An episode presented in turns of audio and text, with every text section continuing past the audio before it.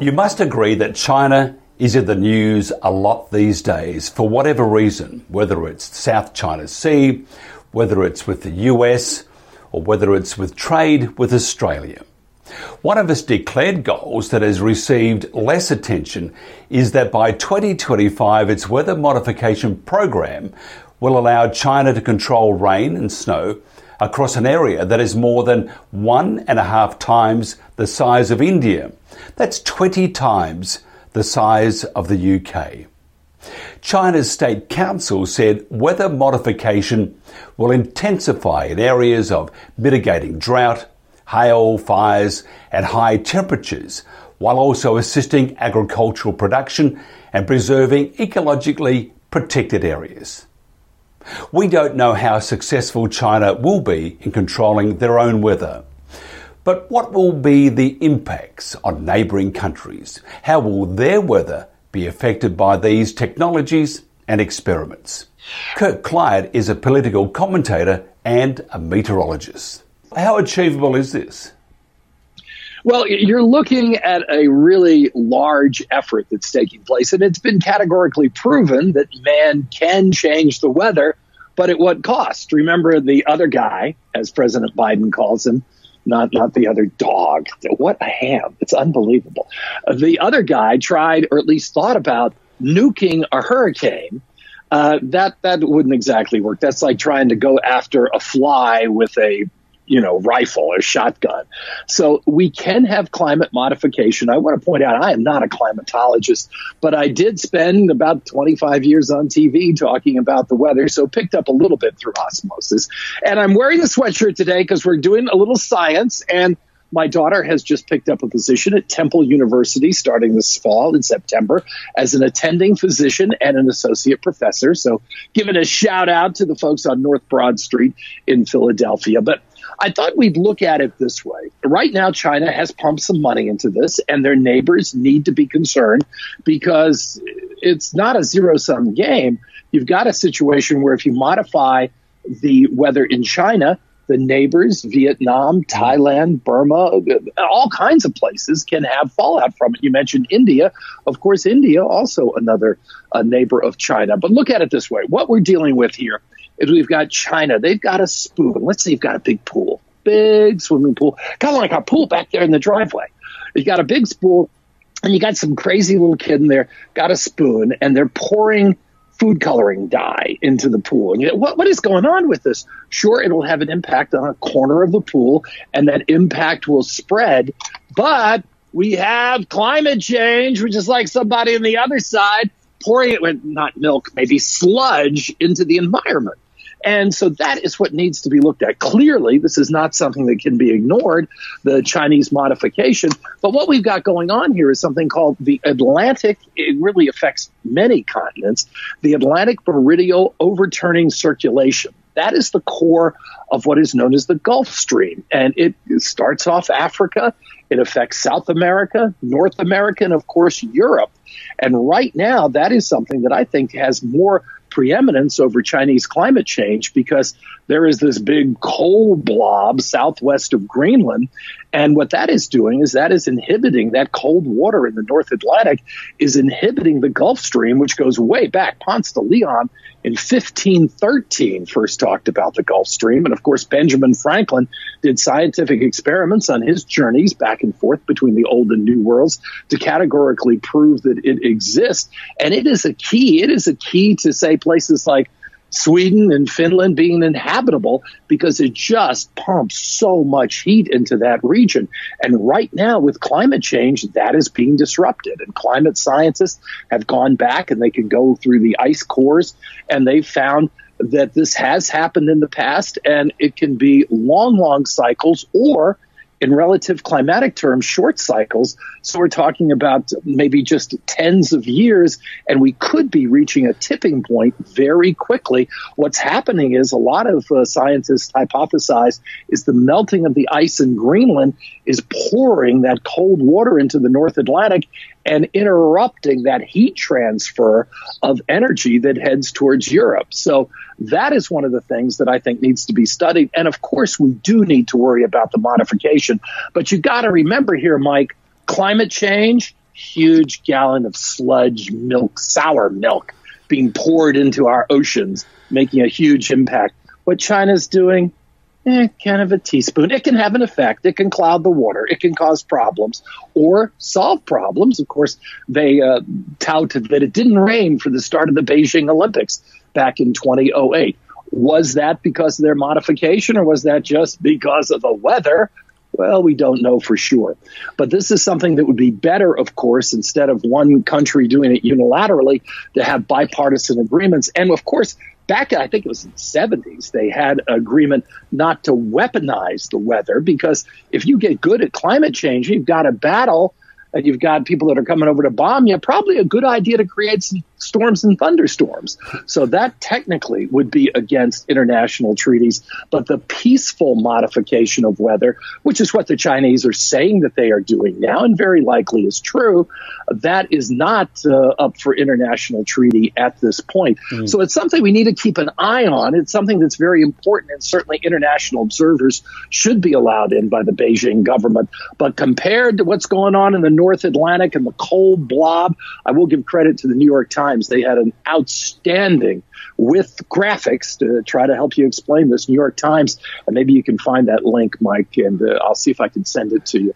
And you can put it on the bottom of this to give folks an idea of what is going on. And I think that is much more of a threat because what that will do if we lose the Gulf Stream, places like Northern Africa, which of course not known as the most politically stable point on our planet, that will see reduced rain, increased salinity of water in the uh, South Atlantic. We're seeing some of the least salty water, least salinity in the northern areas around northern Greenland and up into the Arctic uh, because of all the melt that is taking place. And climate change, you say, well, it's just so cold in Texas.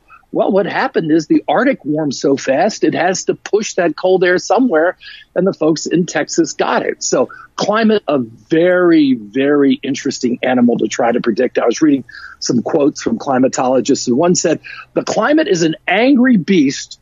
You don't want to be poking it with a stick, and that's kind of what the Chinese are doing. They're poking it with a mm. stick with um, with uh, what they're happening with climate change. But the rest of the world, with their modification, the rest of the world with climate change, we're throwing the sludge at it. So I think right now, something to be concerned about. One of my major worries compared to COVID and all the other things that are going on? No, but I'm sure, at least hopeful, that in the Biden administration, there are a couple of Asian specialists at the State Department that are on this and keeping tabs on the, what the Chinese are doing. Because while it is certainly something that is important and worth watching, whether they're going to be able to achieve their goal and have modification over 60% of the country by 2025, as someone that spent 25 years dealing with the weather, mm-hmm. admittedly, mainly as a TV meteorologist, I'm very skeptical of their ability to do that with any great deal of reliability. It's a lot of energy and effort for what it sometimes is a minimal amount of change. Yeah, cloud seeding has been around for a long time, even in Australia, because we're such a uh, large continent and uh, a hell of a number of droughts and very arid. Uh, but you need cloud so if you have any right. clouds, it's like, well, blue skies, mm, the, uh, all, well, all you, the seeding would do is probably hit you on the head. You need condensation nuclei is the appropriate term for it. So without condensation nuclei, what are you going to do? And of course, one thing that we are seeing is increased rainfall. I just saw the folks in Western Australia. They've just finished one of their wettest summers in quite a while because here again, more temperature, warmer atmosphere, it can support more moisture. So increased rainfall globally is one of the results of a warming environment. Yes, we're heading up to um, uh, tomorrow. In fact, I'm going to journey back to the uh, up to the north of Queensland, which is uh, mm. one of the areas that you've been. I'm not too sure if they've taken down those those least wanted posters of you, uh, but but yeah, we were there at Christmas and we hit a uh, a cyclone, and we thought, wow, this right. is interesting. Well, this trip tomorrow, uh, we're we're doing the train because we really can't get out of Australia, so we thought. Let's see part of Queensland, yeah, and we're going straight straight back into another cyclone. I mean, it's just cyclonic to say the least. Well, that is one of the situations you're talking about here with the Gulf Stream. And if you mm. reduce the Atlantic oscillation with the currents there, you could have a real chance of increasing Atlantic hurricanes mm. because one of the things the Gulf Stream does is it regulates the heat balance of our planet. It takes where there's way too much heat between the equator and the uh, Tropic of Cancer and moves that heat to the north. So if you reduce how much heat is being moved, then you have all that heat sitting around. And what is heat? It is fuel for hurricanes. Now, I don't know the full dynamics of the circulation patterns around northern Queensland, but I would think something similar could be taking place because the the reduction of the Gulf Stream in the North Atlantic that is going to have climatic consequences worldwide. What the Chinese are doing, maybe for their neighbors, and certainly some localized uh, impacts, but compared to the other, it is almost literally a spoonful in the swimming pool. And a great debate, a great debate. Even your swimming pool on the driveway, it's still a great debate. Climate change. There are those that uh, believe it's uh, it is happening, but it's not as extreme as others say, and yet others say it is more extreme than you could ever believe. So it's this debate that will continue it's, to go on and on. Well, and we on. may live to see it because a tipping point and through climatic science shows that you can't say it's happening. The dog's going to say it's happening. You got to pay attention to this because we've got a tipping point, and it could be just a matter of decades hmm. before mm. it's hard to put the uh, genie back in the box. Just ask those people in Texas that are still without drinkable water about climate change and how many pipes in their ceilings burst. Oh my God, it's but, raining but, in the kitchen again. You must have been impressed with the renewables. They really worked well, no, not. Well, they what happened was they weren't weatherized there. They the renewables worked fine. In fact, they worked better than the fossil fuels. The thing is, they said, "Oh, it ain't ever going to get this cold down here in Texas. We don't need to do that. No way. It's never going to get that cold." You know, one thing you learn living in Las Vegas is try not to say the word never, because as soon as you say the word never, that happens. Like my, my partner Mark used to always say, have a bad time at the casino. And he'd say, don't worry, they never closed. Hmm. What did they do for 79 days? They closed. So never is not a hmm. good word to use. I'd never try to say never. Kirk Clyatt, uh, political commentator, uh, the uh, weather meteorologist, uh, knows all about all, and with the dogs. Thank you very very much. Go Temple Owls. Temple Owls. Dr. Kylie Clyatt. Look for if you're in Philadelphia. Joe Biden's $1.9 trillion American Rescue Plan has just been signed into law. The measure is the sixth major COVID 19 relief bill Congress has authorized in a year, and a sum of emergency spending totaling around $5 trillion US. We look more closely at what is contained in this bill and how it'll affect business and the economy. We're joined by Blake Christian, a partner with Holthouse, Carlin and Van Trigt. Blake, great to see you once again. Always great to see you, Mike. President Biden's American Rescue Plan is law. Can you give us maybe an update on it, including the outcome of the minimum wage? Well, I've got good news and bad news. The, uh, we'll start with the good news. Okay. Is the minimum wage did not get built in. The um, Senate did away with that, but it'll it'll probably come back. Uh, the bad news is it's 1.9 trillion dollars. So you know, with six different rescue packages, we're at about six trillion dollars of spending. Uh, now I'm I'm all for some of it, but this one is is full of pork, and uh, there's a few good things in it, but there's just you know, hundreds of billions of dollars of pork. Speaking of pork, I did see when this was announced a couple of pigs fly by, so may, maybe that's the pork bit. Look, the, o, right. the OECD projects the US economy will grow by around about 6.5% this year. This would be the highest rate of growth for some time, wouldn't it? Yeah, you know, but it, you know, with statistics, when when you're coming off a low year, it's easier to pop your growth rate. Um, you know, we're we're hopeful that you know it will be that high, um, and uh, I, I don't see any reason why it shouldn't. You know, we've been shuttered. We're starting to open up the economy, and there's a lot of pent up demand. So I, I, I think we will have a a very strong year. This is the uh, sixth major COVID 19 relief bill Congress has authorised in a year. Uh, and a sum of emergency spending up to around about $5 trillion. That's US dollars, which is real money.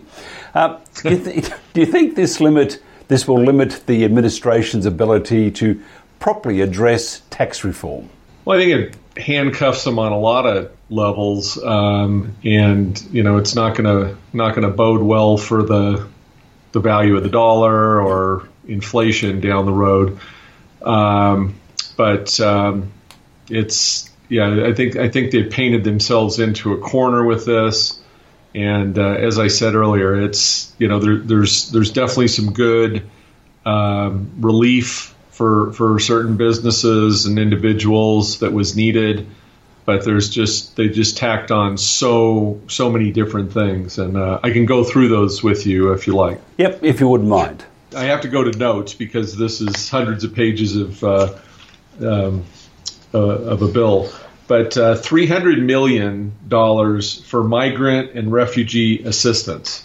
Right. Uh, 20, 20 billion dollars to the United States Postal Service. And I can't, I cannot tell you. I mean, I, I, I defend the Postal Service because you can get a stamp from coast. I mean, a, putting a whatever 55 cent stamp on and go from coast to coast. It's a good deal, but you know, half of my mail doesn't arrive now. Uh, and after saying that, it may never, none of my mail may arrive. Um, 300,000 for the endowment of the arts I mean, we can't really be going to those kind of events right now anyway. So, um, 30 million, 30 billion dollars for the Department of Education. Which no one goes to school. No one goes to school. So yeah, and most sense. of that's not going to go to teachers. It's going to be admin. Excellent. Uh, again, 500 million to museums and libraries. Mm. People aren't going there right now. Um, the uh, oh, this is this is a great one. Seven hundred twenty million to Social Security Administration, but only two hundred thousand is really going to go to the uh, beneficiaries. Most of it's for admin costs.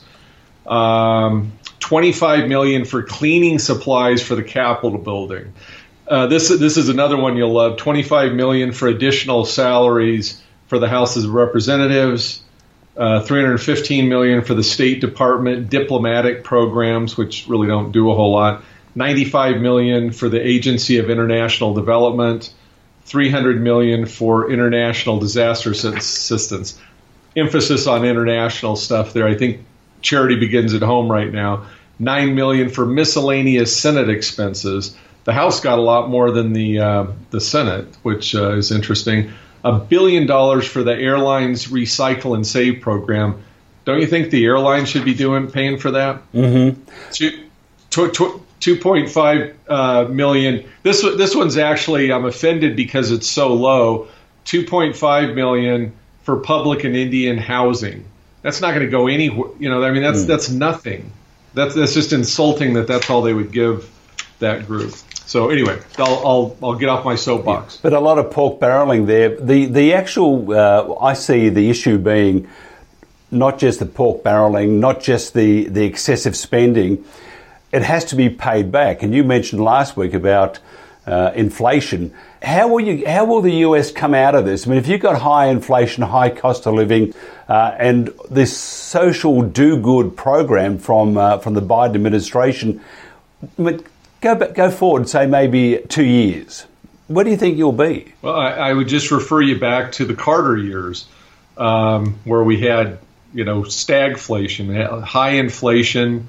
I bought my my first uh, home in uh, well, was a uh, townhouse, um, and I paid seventy five thousand dollars, so uh, the mortgage wasn't too bad. But that mortgage, I took it out at twelve and a half percent, which was a good rate at that point. It climbed to 19 and a half. Oh. Uh, you know, I mean, you had overnight deposits, uh, interest rates on overnight deposits of over 20%. Um, it, it, it, was brutal. And we had high, uh, very high, because we had the OPEC situation on fuel. Um, and and you know, I mean, look at look at oil prices and gas prices. Uh, they're just through the roof. For the very short term, this is going to put a lot of money into the economy. Mm-hmm. They're, they, I heard earlier today, they're guessing that uh, up to about a third of the fourteen hundred dollar uh, payments going to individuals will end up in the stock market. So the stock market's been on fire this week over here. Um, so it'll, you know, there, will there'll be some short term benefits, I think, but uh, long term, I'm I'm not so optimistic. By the way, if somebody wants to find out more about tax, how would they do that? Uh, HCVT.com or just Google Blake Christian CPA. Media Hound, Blake Christian, thank you very much. Always good. And that's it for Asia Pacific today. Thanks so much for joining us. I'm Mike Ryan.